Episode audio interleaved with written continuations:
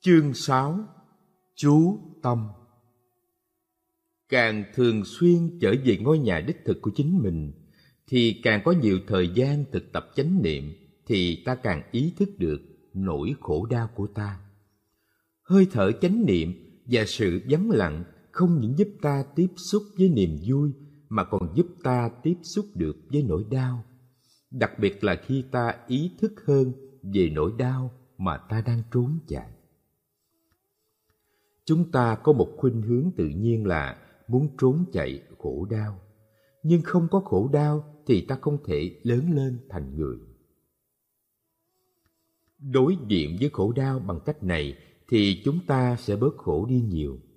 Khổ đau có thể tự nó được chuyển hóa dễ dàng hơn. Thay vì tiếp tục chạy trốn khổ đau hay đẩy khổ đau vào những xó xỉnh xa xôi nào đó trong tâm thức, ta chỉ cần nhận diện nó. Nếu không bao giờ khổ đau, ta sẽ không có nền tảng hoặc động lực để phát triển trí tuệ và từ bi. Khổ đau rất quan trọng. Chúng ta phải học cách nhận diện và ôm ấp khổ đau vì ý thức về khổ đau sẽ giúp ta lớn lên. Chúng ta khá thường xuyên tránh né sự im lặng, nghĩ rằng như vậy là chúng ta sẽ tránh được khổ đau. Nhưng sự thật là dành thời gian tĩnh lặng để ý thức trở về ngôi nhà đích thực của chúng ta là cách duy nhất giúp ta trị liệu khổ đau. Nhận diện khổ đau Nhiều bài giảng của tôi có mục đích giúp mọi người học cách nhận diện khổ đau, ôm ấp khổ đau và chuyển hóa khổ đau. Chúng ta có khả năng mỉm cười với nỗi khổ của ta bằng sự bình an giống như ta mỉm cười với bùn vậy. Bởi vì ta biết rằng chỉ khi nào có bùn và biết cách tận dụng bùn thì chúng ta mới có thể trồng được sen. Có thể có những nguồn khổ đau lớn, những nỗi đau đau do những cảm xúc mạnh gây nên và ở lại với ta lâu dài, tạo thành những vết thương căng để. Tuy nhiên cũng có những khổ đau nho nhỏ mà tiếng Anh gọi là a little bit misery, nhưng lại làm chúng ta mòn mỏi, hao gầy từ ngày này qua ngày khác. Nếu biết cách xử lý những khổ đau nho nhỏ ấy, thì chúng ta sẽ không trở thành nạn nhân của những công việc hàng ngày. Khi khổ đau kết thành khối, cho dù là từ những khổ đau lớn hay từ những khổ đau nho nhỏ, chúng ta cũng nên học cách nhận diện và ôm ấp nó. Khổ đau mà chúng ta đang có có thể được trao truyền từ cha mẹ, ông bà, tổ tiên của chúng ta. Nếu có khả năng nhận diện, ôm ấp và chuyển hóa, thì không những ta chuyển hóa cho chính ta mà còn chuyển hóa cho cha mẹ, ông bà và tổ tiên ta nữa. Chúng ta không thể trốn thoát nỗi đau. Nó có mặt khắp nơi. Bên cạnh những khổ đau cá nhân và khổ đau của cộng đồng loài người thì cũng có những khổ đau từ thiên nhiên. Những thiên tai và thảm họa do con người gây ra xảy ra hàng ngày trên toàn cầu như sóng thần, cháy rừng, đói kém, chiến tranh. Những trẻ em vô tội chết mỗi ngày do thiếu nguồn nước sạch, thiếu thức ăn hoặc thuốc uống. Chúng ta cũng liên hệ mật thiết với những khổ đau này, cho dù chúng ta không trực tiếp gánh chịu những khổ đau ấy. Em nhỏ kia, người đàn bà già nua kia, người thanh niên thiếu nữ kia. Khi họ chết thì ta cũng chết với họ với hình thức này hay hình thức khác. Tuy nhiên, ta đang còn sống, nghĩa là họ cũng đang còn sống với chúng ta bằng một cách nào đó. Chúng ta phải thiền tập quán chiếu về điều này, hiểu được sự thực sâu sắc này giúp chúng ta phát khởi nguồn tư niệm thực. Ước muốn sống như thế nào để có thể giúp người khác vẫn được tiếp tục sống như mình. Hải đảo tự thân Khi bước vào ngôi nhà của mình, ta có thể thư giãn trở về với chính mình. Ta cảm thấy ấm cúng, thoải mái, an toàn và hạnh phúc. Nhưng thực sự thì ngôi nhà đích thực của ta ở đâu? Ngôi nhà đích thực của ta, cái mà Bụt gọi là hải đảo tự thân, là một nơi bình an bên trong. Thường thì ta không thấy nó ở đó, thậm chí ta không biết thật sự ta đang ở đâu, bởi vì môi trường bên ngoài và bên trong ta đầy những tiếng ồn. Ta cần một ít tĩnh lặng để tìm lại hải đảo tự thân. Mỗi khi thấy mệt mỏi, bực bội, buồn rầu, sợ hãi, lo lắng, ta sử dụng hơi thở chánh niệm để trở về ngôi nhà của chính mình, trở về với hải đảo chánh niệm. Nếu thực tập chánh niệm đều đặn, luôn trở về với hải đảo tự thân, thì khi có vấn đề khó khăn, ta sẽ dễ dàng và thích thú hơn để tìm lại nơi an toàn, trở về lại ngôi nhà của chính mình.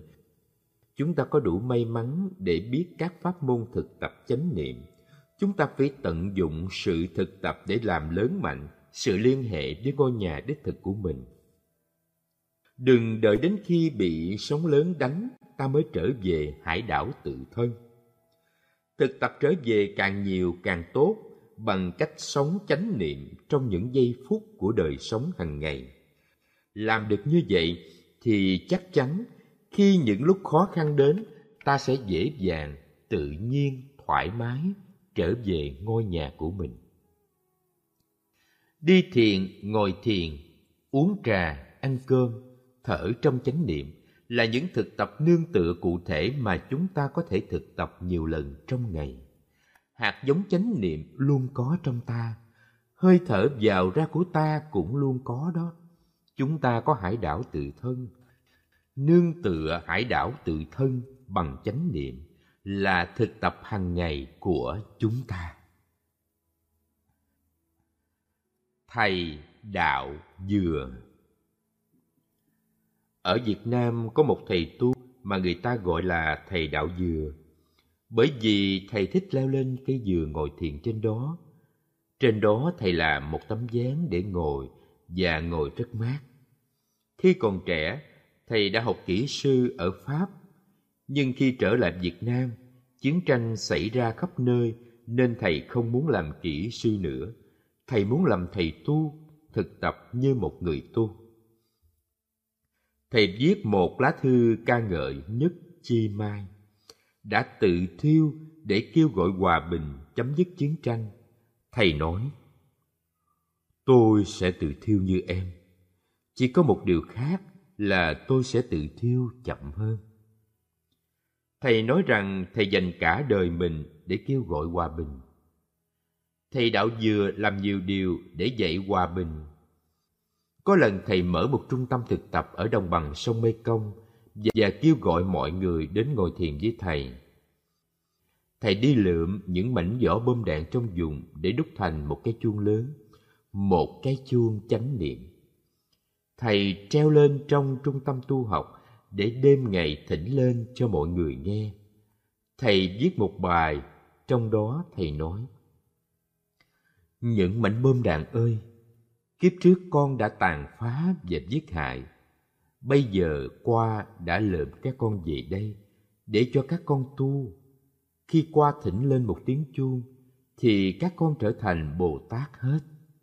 Các con thức người ta tỉnh dậy, đánh thức tình nhân loại, tình thương yêu và sự hiểu biết để thiên hạ đừng bắn giết lẫn nhau nữa.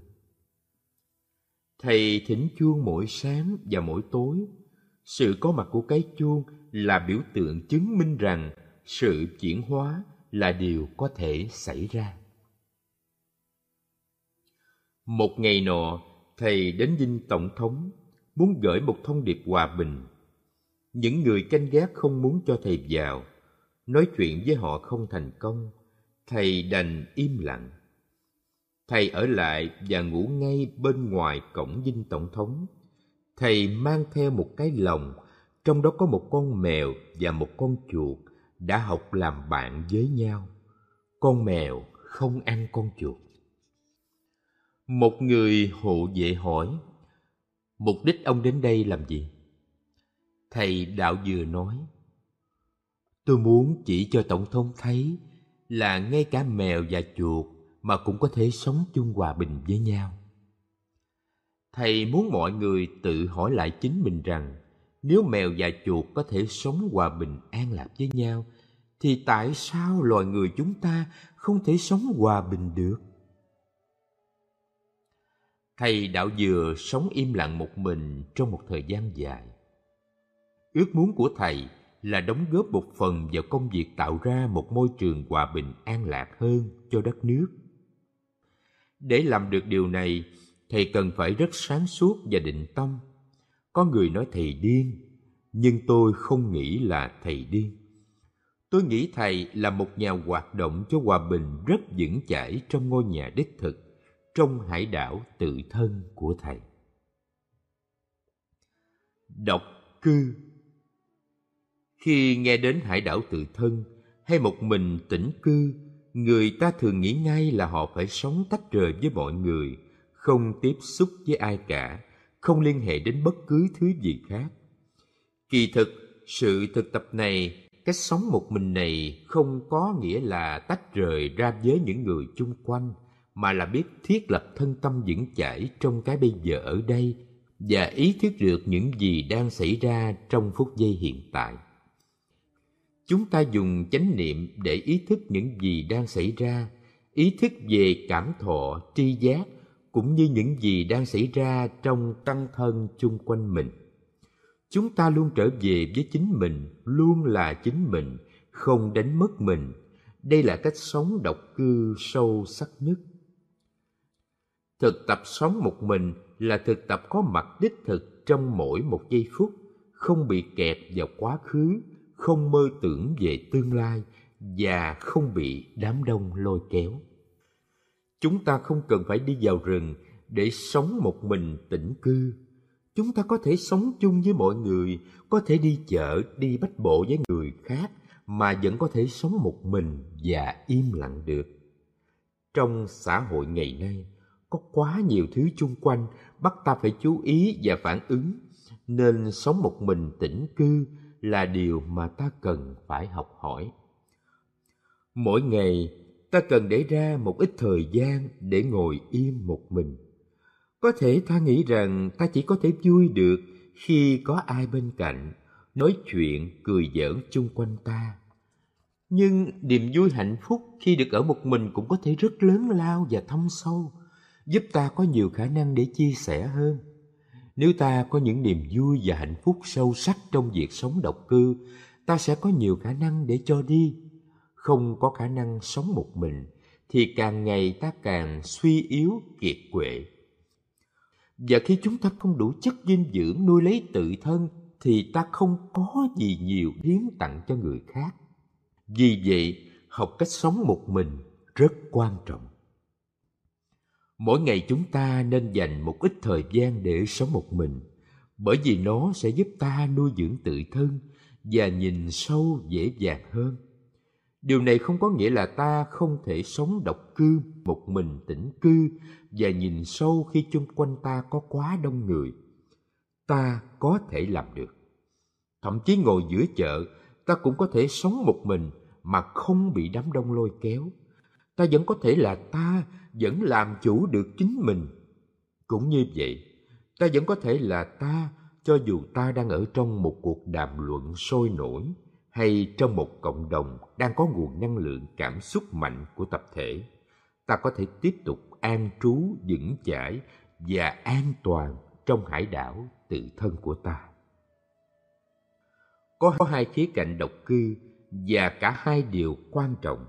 Thứ nhất là sống một mình thứ hai là có khả năng trở về với chính mình và không bị chi phối bởi những thứ chung quanh, ngay cả khi mình ở giữa một đám đông người. Chính vì cảm thấy thoải mái khi ở một mình mà ta có thể quan hệ, giao thiệp với thế giới. Tôi thấy gần gũi truyền thông tốt với quý vị, vì tôi hoàn toàn là tôi. Rất đơn giản, để thực sự liên hệ được với thế giới trước hết ta phải trở về liên hệ truyền thông với chính mình dược thoát tập khí Tất cả chúng ta đều có những khối tập khí bên trong chúng ta. Tập khí là một năng lượng vô thức khiến ta cứ lặp đi lặp lại những thói quen cũ, lặp lại những cách hành xử giống nhau cả hàng ngàn lần. Tập khí đẩy ta chạy, ta luôn luôn phải làm một cái gì đó khiến ta đánh mất mình trong những suy tư về quá khứ, những mơ tưởng về tương lai và đổ lỗi cho người khác về những khổ đau của mình. Nó cản trở ta, không cho ta có khả năng bình an và hạnh phúc trong giây phút hiện tại. Tập khí được trao truyền cho ta qua nhiều thế hệ tổ tiên và chúng ta tiếp tục làm cho nó mạnh thêm, mạnh lắm.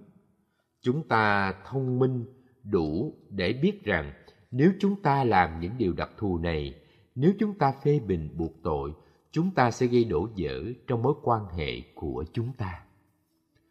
Chúng ta không muốn phê phán buộc tội, không muốn làm những điều gây đau buồn. Ấy vậy mà khi gặp khó khăn căng thẳng, chúng ta đã nói hoặc làm những điều mà chúng ta biết là sẽ gây đổ vỡ phá hoại. Tại sao? Tại vì nó mạnh hơn chúng ta, tập khí luôn đẩy chúng ta đi. Vì vậy, thực tập chánh niệm có mục đích giải phóng chúng ta ra khỏi các tập khí. Tôi nhớ có một ngày nọ ở Ấn Độ, đang ngồi trên xe buýt với một người bạn, đi thăm tân thân Dalit. Chúng tôi đã đi đến nhiều tiểu bang ở Ấn Độ để mở những ngày quán niệm, các khóa tu và những pháp thoại công cộng. Khung cảnh ở bên ngoài rất đẹp, những cây cọ, những ngôi đền, những con trâu và những đồng lúa. Tôi thích nhìn mọi thứ, nhưng người bạn của tôi thì rất căng thẳng. Rõ ràng là người ấy đã không thưởng thức cảnh đẹp như tôi. Ông ta đang đấu tranh. Thế vậy tôi nói, Này bạn, bây giờ không có gì phải lo lắng cả. Tôi biết là anh muốn làm cho chuyến đi của tôi được được vui vẻ, làm cho tôi hạnh phúc.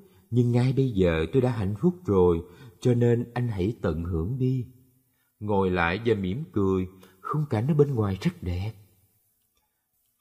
Anh ta nói, dạ. Và ngồi lại thoải mái hơn. Nhưng chỉ vài phút sau, khi nhìn lại thì thấy anh ta cũng căng thẳng như trước. Anh ta vẫn lo lắng, băn khoăn, sốt ruột, không yên tâm. Anh ta không thể buông được những dằn co trong lòng. Những dần co đó đã diễn ra cả hàng ngàn năm. Anh ta không có khả năng an trú trong giây phút hiện tại và tiếp xúc sâu sắc với sự sống trong giây phút ấy. Tôi thấy anh ta không có khả năng tiếp xúc được với chính mình. Bây giờ anh ta có gia đình, có nhà đẹp, có nghề giỏi, nhưng anh ta vẫn bị tập khí khổ đau lôi kéo. Khổ đau của tổ tiên trong hàng ngàn năm quá khứ. Anh ta đã vật lộn, đấu tranh đêm ngày. Ngay cả trong giấc mơ vẫn còn đấu tranh. Anh ta không có khả năng buông bỏ và thư giãn.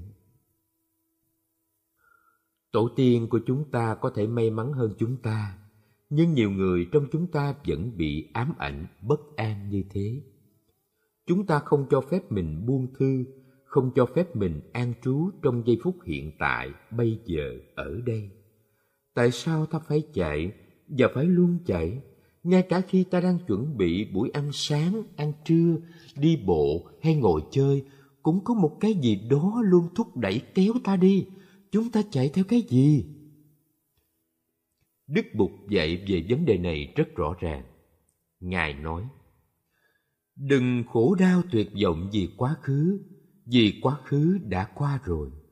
Đừng lo lắng về tương lai, vì tương lai chưa đến. Chỉ có giây phút mà mình có thể sống được, đó là giây phút hiện tại.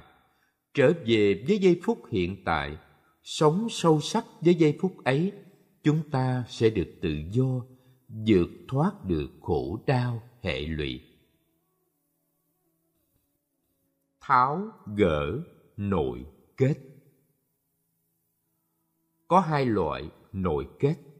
Nội kết thứ nhất bao gồm những quan điểm tư tưởng, ý niệm, khái niệm và kiến thức. Ai cũng có những quan điểm, những ý niệm, nhưng khi bị kẹt vào đó thì ta mất tự do, ta không có cơ hội tiếp xúc với sự thật của cuộc sống. Nội kết thứ hai là những phiền não, tập khí khổ đau như sợ hãi, giận dữ, kỳ thị, tuyệt vọng, kiêu căng chúng ta phải lấy đi những thứ ấy mới được tự do. Hai loại nội kết này khắc sâu trong tâm ý và trí não của ta, làm cho ta mù mắt, khiến ta làm những điều mà ta không muốn làm, khiến ta nói những điều mà ta không muốn nói. Vì vậy, ta không có tự do. Bất cứ lúc nào làm điều gì vì tập khí vì những ý niệm quan điểm đã khắc sâu vào trí não mà không xuất phát được từ ước muốn đích thực của ta, thì ta không có tự do. Đọc sách thiền tập không phải là để ta có thêm kiến thức, khái niệm, mà thực chất là để buông bỏ những quan điểm, khái niệm. Đừng thay thế những ý niệm, quan điểm cũ bằng những ý niệm, quan điểm mới. Đừng chạy theo những ý niệm hạnh phúc này đến ý niệm hạnh phúc nọ, đừng thay đổi quan điểm này thành quan điểm khác. Tất cả chúng ta đều có những cách hành xử, những tập khí rất sâu dày. Mỗi ngày ta đã để cho những năng lượng vô hình này thống trị đời sống của ta. Chúng ta hành động, phản ứng theo những ảnh hưởng của những khuynh hướng này trong ta. Tuy nhiên, tâm ta cũng uyển chuyển rất tự nhiên như các nhà khoa học não bộ đã nói, não ta có tính mềm dẻo, chúng ta có thể chuyển hóa chúng. Có khả năng dừng lại và ý thức giây phút hiện tại là một phần định nghĩa của hạnh phúc. Không thể có hạnh phúc ở tương lai. Đây không phải là vấn đề tín ngưỡng, không phải là niềm tin, mà là kinh nghiệm sống khi dừng lại những hành động của thân, thì ta sẽ nghe rõ những tiếng nói lẩm nhẩm trong tâm. Và khi dừng lại được những tiếng nói lẩm nhẩm, những cuộc độc thoại trong đầu, những lao xao liên tục, ta sẽ thấy được một không gian bên trong cho ta cơ hội sống đời sống của ta một cách thỏa mãn và hoàn toàn mới. Ta không thể có hạnh phúc được nếu ta không có những khoảng lặng những không gian yên lắng. Tôi biết đây là kinh nghiệm và sự quan sát trực tiếp. Tôi không cần cái máy của nhà khoa học não bộ nói cho tôi nghe. Khi thấy một ai đó đi ngang qua, thông thường tôi có thể nói được người đó có hạnh phúc hay không, có bình an hay không, có tình thương hay không. Không có sự im lặng. Ta không thể sống trong giây phút hiện tại và giây phút này là cơ hội tốt nhất để tìm thấy hạnh phúc. Angulimala, ương quật ma. Vào thời của bụt, có một người tên là angulimala, ương quật ma. Ông ta là một kẻ sát nhân, giết người hàng loạt mà ai cũng biết đến. Ông khổ đau cùng cực và lòng đầy hận thù. Một ngày nọ, ông đi vào thành phố tất cả mọi người đều sợ hãi. Lúc ấy, bụt và tăng đoàn đang ở gần đó, và sáng hôm ấy đức bụt cũng đi vào thành để khất thực. Một người trong thành khẩn nài bạch đức thế tôn, hôm nay đi ra đường rất nguy hiểm, thỉnh mời ngài đến nhà của con con xin được cúng dường ngài. Angulimala đang có mặt ở trong thành phố này. Bụt nói, không sao, đừng lo lắng ta sẽ đi khất thực từng nhà, không phải đến một nhà mà đến nhiều nhà. Ta đi khất thực không chỉ để kiếm miếng ăn hàng ngày, mà còn để cho họ có cơ hội thực tập bố thí, và ta có cơ hội tiếp xúc với họ để giảng dạy cho họ. Vì vậy, bụt đã không tán thành lời cầu khẩn đầy lo lắng của người kia. Ngài có đủ bình an, có đủ can đảm và sức mạnh tâm linh để tiếp tục sự tu học của mình trước khi đi tu, ngài cũng là một người có võ công cao cường bụt ôm bát rất bình an và định tĩnh, đi từng bước ung dung, chánh niệm sau khi khất thực xong, Ngài đi vào rừng. Nghe tiếng ai đó chạy theo sau lưng. Ngài nhận ra ngay là Angulimala. Đây là lần đầu tiên Angulimala thấy có một người không sợ mình. Bất kỳ người nào khi thấy Angulimala đến gần cũng đều bỏ chạy càng nhanh càng tốt, trừ những người vô phúc, thiếu may mắn, bị tê liệt vì sợ hãi nên không chạy được. Nhưng với Bụt thì khác hẳn. Ngài cứ tiếp tục đi bình thản. Angulimala giận điên lên khi thấy có người không hề bối rối sợ hãi mình chút nào. Đức Bụt rất chánh niệm. Ngài ý thức tình trạng của mình nhưng không run sợ. Nhịp tim của Ngài vẫn đập ổn định, bình thường. Không có một chất adrenaline nào xuất hiện trong cơ thể Ngài. Chú thích Adrenaline là một loại hormone được sản xuất ra khi cơ thể sợ hãi hay tức giận. Ngài không hề luống cuốn đắn đo là nên bỏ chạy hay nên chống lại. Ngài rất bình tĩnh, Ngài thực tập rất hay.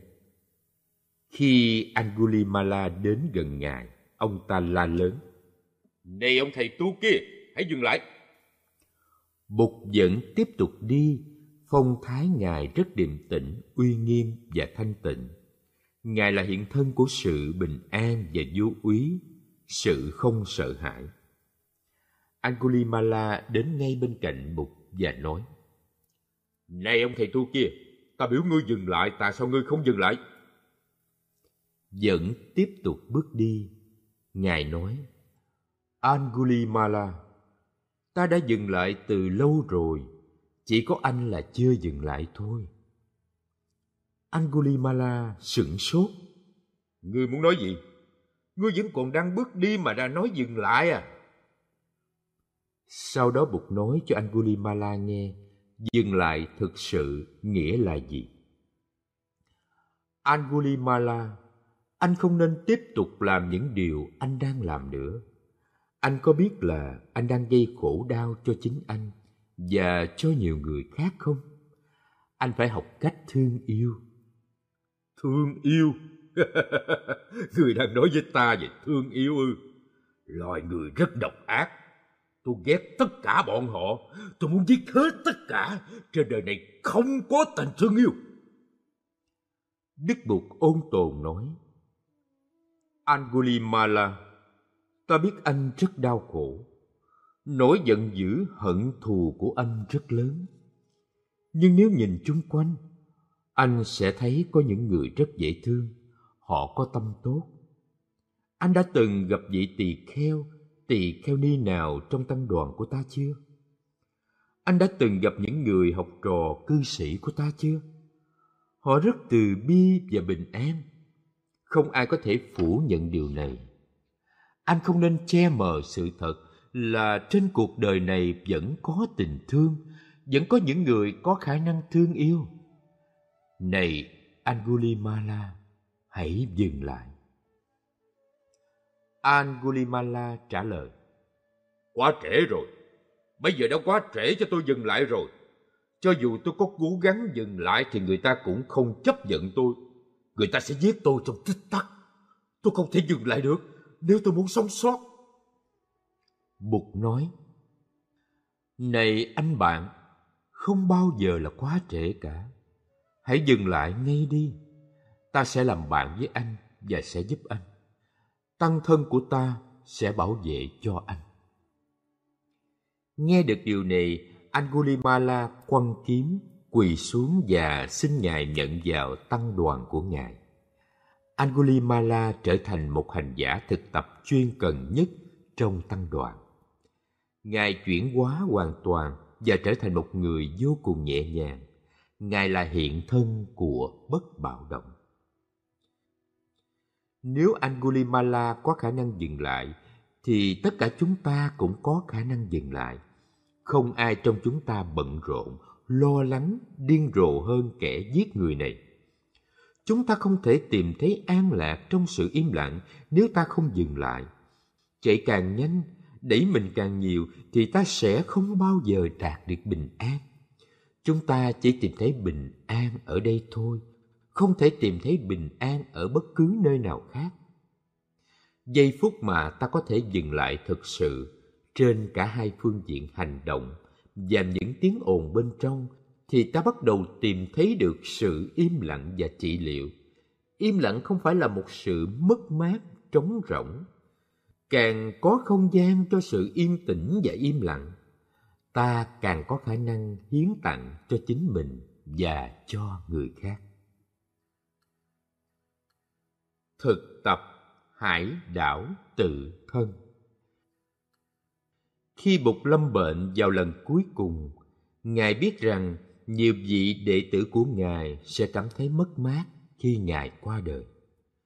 Vì vậy, ngài dạy đệ tử không nên nương tựa vào bất cứ một thứ gì ngoài mình, mà phải nương tựa vào hải đảo tự thân. Thực tập hơi thở ý thức, chế tác chánh niệm trong tự thân ta sẽ trở về khám phá ra người thầy trong mình và hướng về hải đảo tự thân. Hải đảo tự thân cũng có chim, có cây, có suối, giống như trên đất liền vậy. Thực sự không có ranh giới phân chia giữa cái bên trong và bên ngoài. Nếu ta không có mặt đó, nếu ta không thực sự là ta trong hải đảo của chính mình, thì ta cũng không thực sự tiếp xúc được với thế giới bên ngoài tiếp xúc sâu sắc với bên trong, ta cũng tiếp xúc được với bên ngoài và ngược lại. Truyền thông thực sự có mặt chỉ khi nào ta có đủ niệm và định. Vì vậy, trở về với hải đảo tự thân trước hết là chế tác niệm định. Ở làng mai có bài hát the island of self, hải đảo tự thân. Chúng ta có thể sử dụng bài hát này để thực tập như các bài thiền tập có hướng dẫn mỗi khi ngồi hay đi breathing in i go back to the island within myself There are beautiful trees within the island.